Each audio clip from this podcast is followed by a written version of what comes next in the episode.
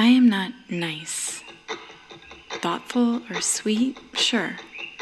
Acquiescent and at times even ingratiating, yes. But not nice. I can think of a dozen other ways I would describe myself before using the word nice.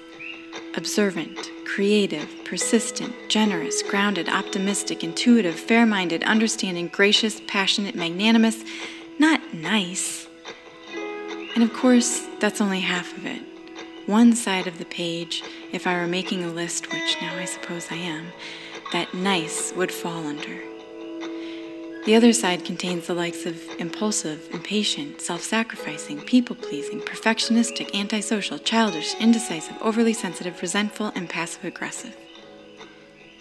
But you wouldn't know that if we met at a party and had a pleasant, surface level conversation about what TV shows you're watching, or where you recently traveled to, or a work problem you're having you wouldn't know that for 12 years of Catholic school my formative years, a nun named Sister Daniel Mary, who stood 12 feet tall in my mind, terrified me into being able to stand still and keep quiet, except for the rote recitation of, Yes, Sister Daniel Mary, after whatever she said.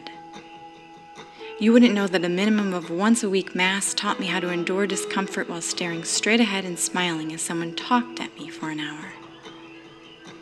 You wouldn't know that these years were fertile ground for some of my best and my worst qualities to propagate, let alone what those qualities are. Instead, you would walk away thinking, I like that girl. She's nice.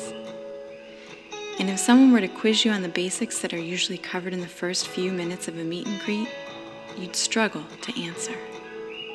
Well, I don't know where she's from. She didn't say.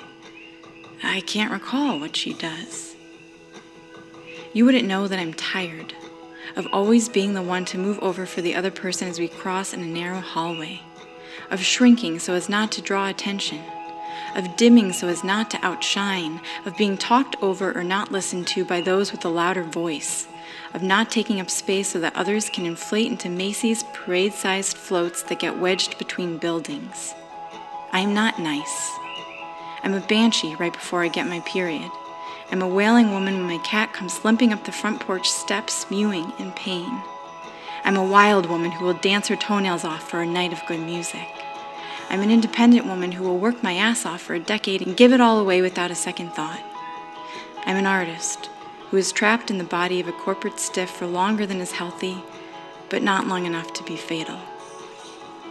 I'm a former tomboy a master tree climber, a fierce defender who could box out someone twice my size on the basketball court, and a powerhouse with a baseball bat.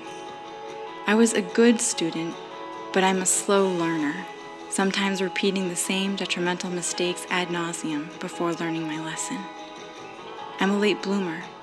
I held on to my belief in Santa Claus longer than was age appropriate collecting evidence of and making a case for his existence to classmates with older siblings or more rational minds or weaker imaginations. I'm an eternal optimist, and because of it, I'm perpetually late.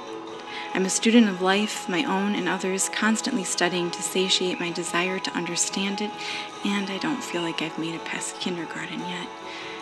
I'm constantly in wonder, in awe, and gratitude and I often don't know how to express it beyond a gasp of wow. I'm a writer. I take to the patient quietude of the page to express what I don't get the opportunity to speak in a world constantly shouting, get on with it.